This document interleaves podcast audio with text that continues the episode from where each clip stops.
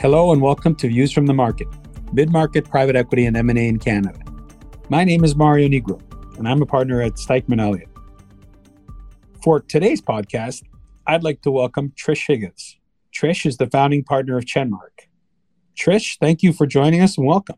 Thank you for having me. It's great to be here. Trish, I always start our podcasts by asking our guests to tell us a little bit about themselves and uh, a little bit about Chenmark in your case. So I'd love to learn a little bit more about you and Chenmark for our audience. Sure. Well, possibly the most important thing, especially for your audience, is that I am Canadian. So, hey, uh, so I grew up in Vancouver, and most of my family is there and in the Okanagan Valley now. So, go back as as often as I can. I came down to the US for college, where, much to my dad's uh, chagrin, I met an American and stayed down here, got married.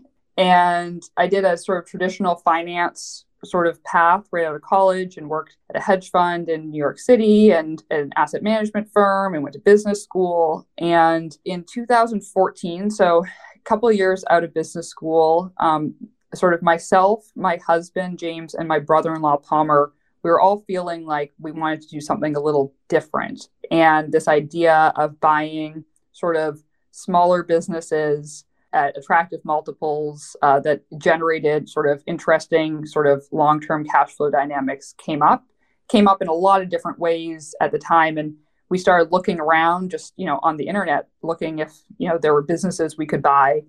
And the more that we got into the idea, we said, hey, this is something that's interesting. And also, from both from a financial perspective, it's interesting. We think we can buy these companies at attractive prices and be long term holders. And we think the financial rewards are there. But perhaps more importantly, we were sort of personally excited about getting more involved in business operations and feeling like we could do something that had a bit more of like a tangible impact. Um, whereas our jobs were all sort of in the the, the markets um, where we we didn't really feel like we were having as much of an impact as we wanted to, and so we raised some capital from you know basically our own savings uh, and uh, a small number of friends and family to get us started. And we bought our first business in 2015, which was a commercial landscaping um, snow removal business up in Maine, which is where we moved to sort of be closer to the operations and learn more about what was going on.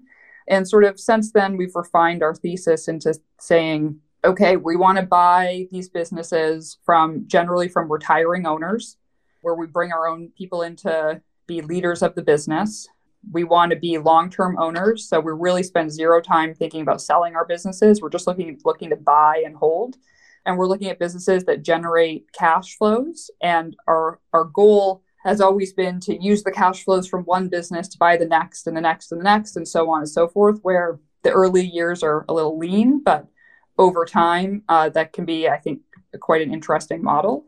And so fast forward to today our headquarters is still in portland maine which is a, a nice city.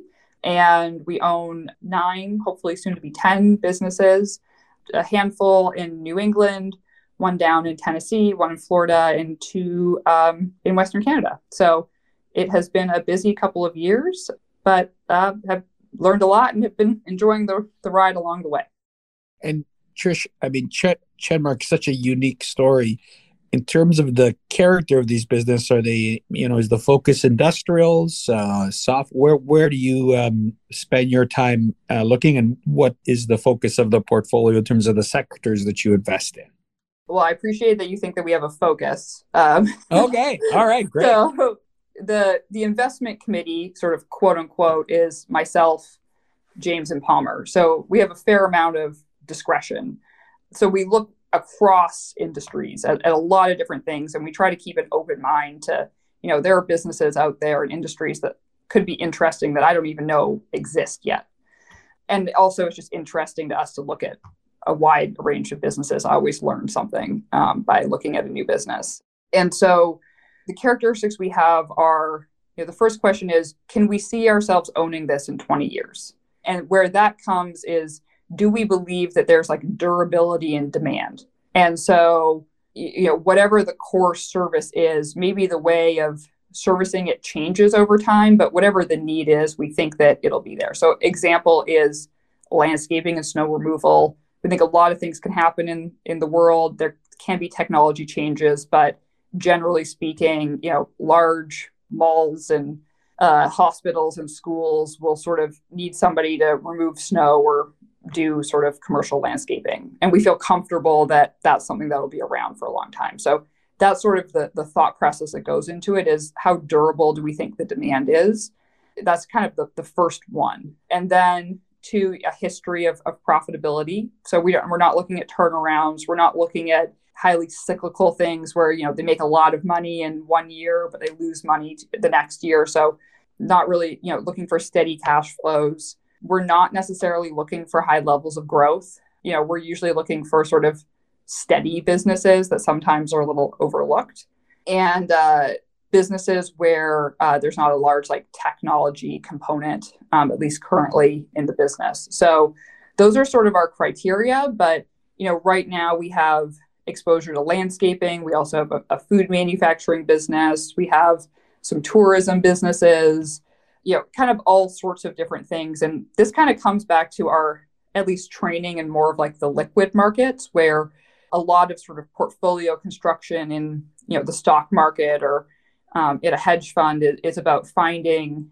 uncorrelated assets to put into a portfolio and that sort of classical training in liquid markets certainly has had um, an impact on our view on sort of from the very beginning of how we started Chenmark because we said, hey, you know, if we could buy assets that are generally uncorrelated to one another and own them for a long term, you know, that would be a pretty valuable thing to own. And so that's kind of the one lens that we have. The, the second sort of lens we have is we have our own sort of management training program and most of the businesses that we are looking for you know the, to be the leader of that business does not necessarily require highly specialized technical information.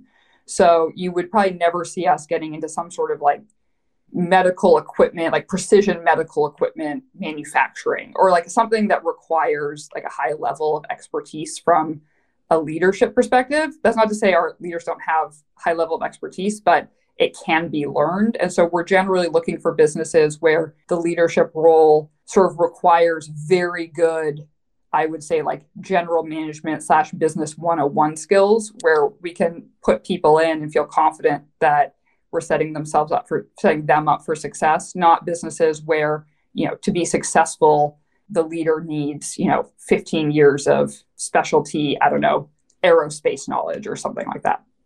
So simple, boring businesses, essentially.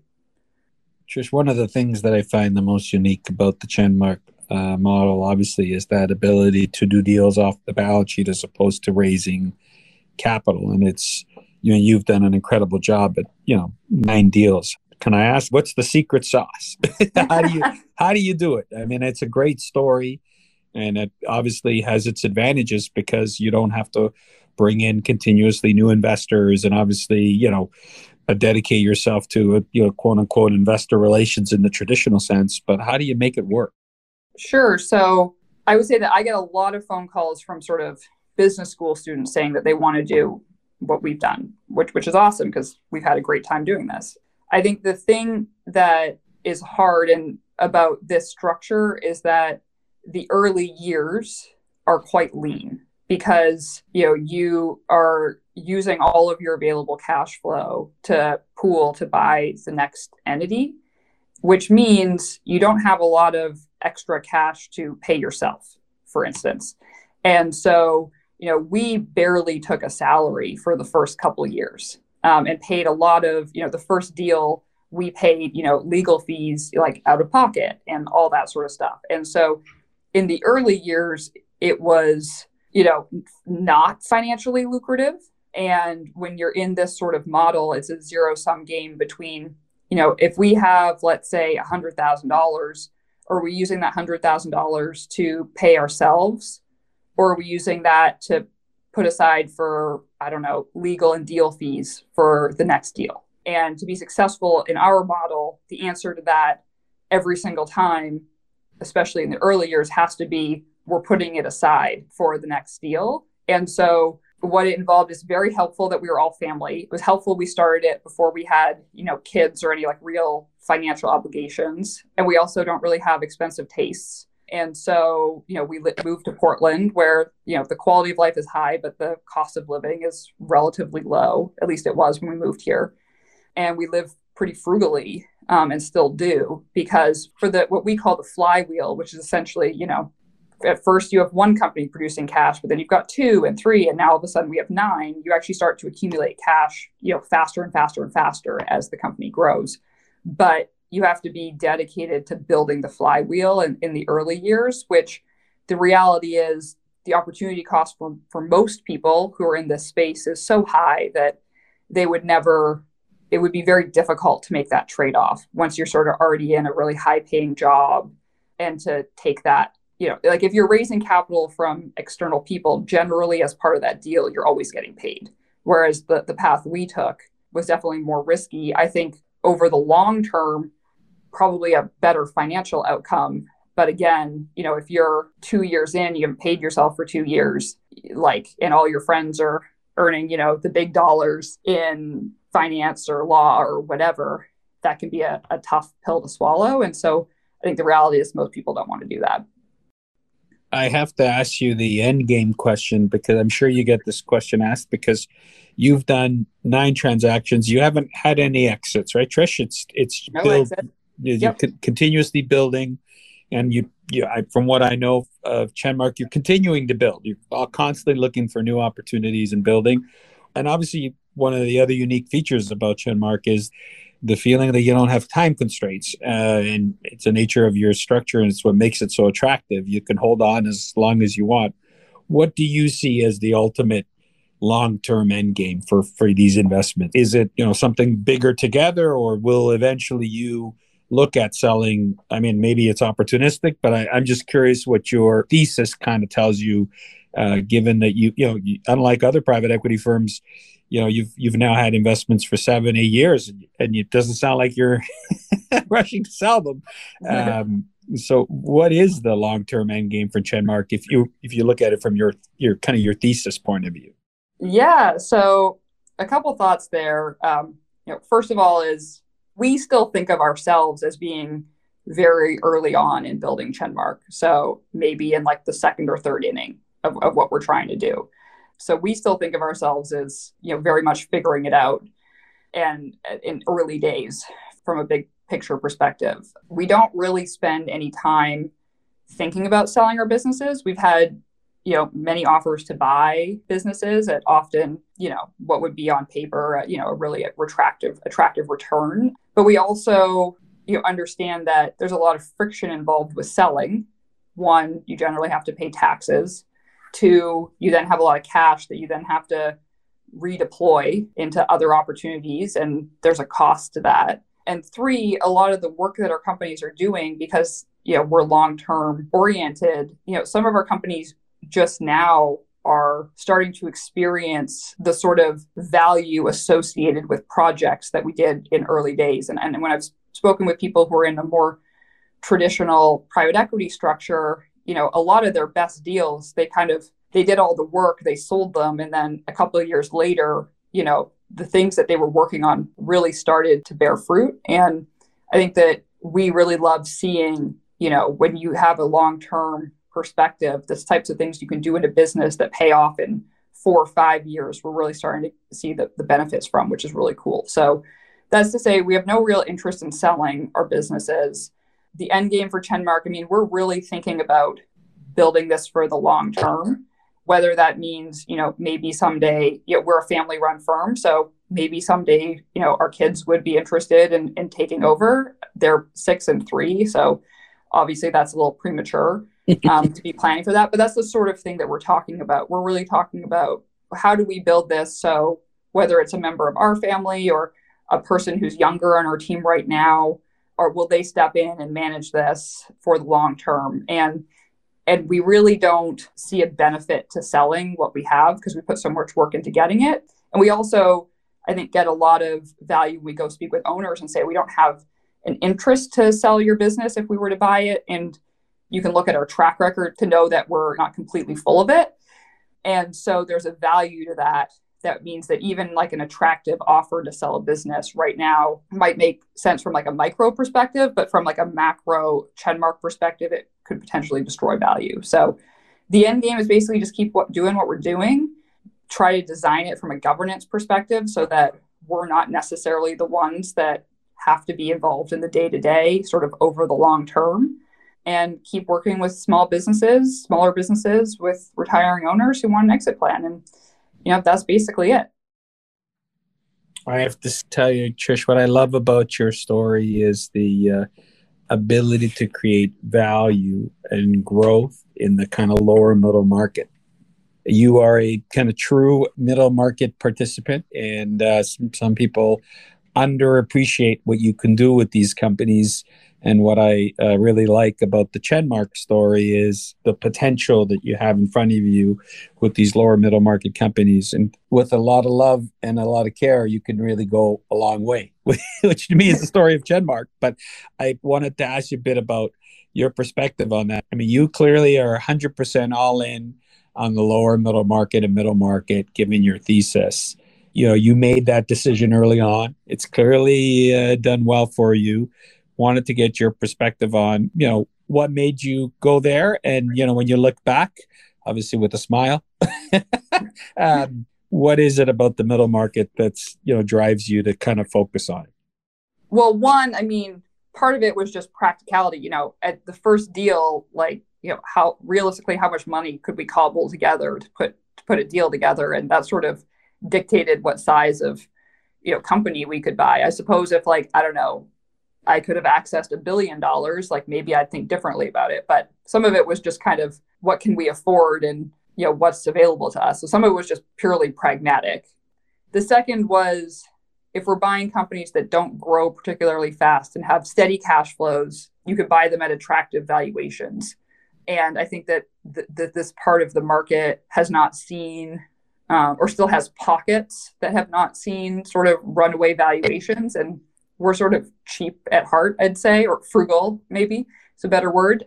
And so attractive valuations. And then the third thing is generally in this space, this is the, the fun part, I think, of the job is that in this space, you often, or we come across businesses that the owner's done a great job managing it for whatever the past 20 years, but they're tired. And there's a lot of sort of operational inefficiencies in the business that just somebody with a little bit of sort of renewed energy can come in and make some changes to add value. So, like small examples, like some person has 150 people on payroll and they have they still do it all by hand.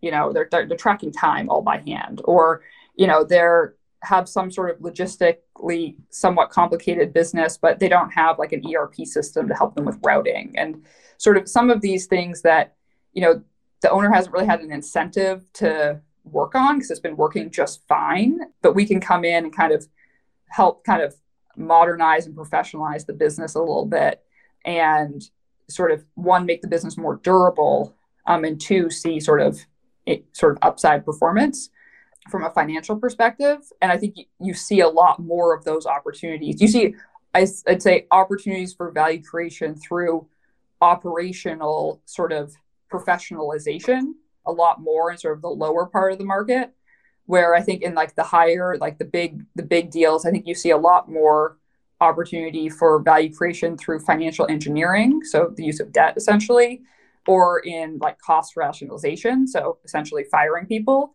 and that's two things that we just don't that those are not part of our playbook you know we're really looking at conservative debt levels. We really don't come in and ever have it as part of our playbook to be firing people um, or like getting rid of offices or any of that stuff. We're really just focused on improvement through operations.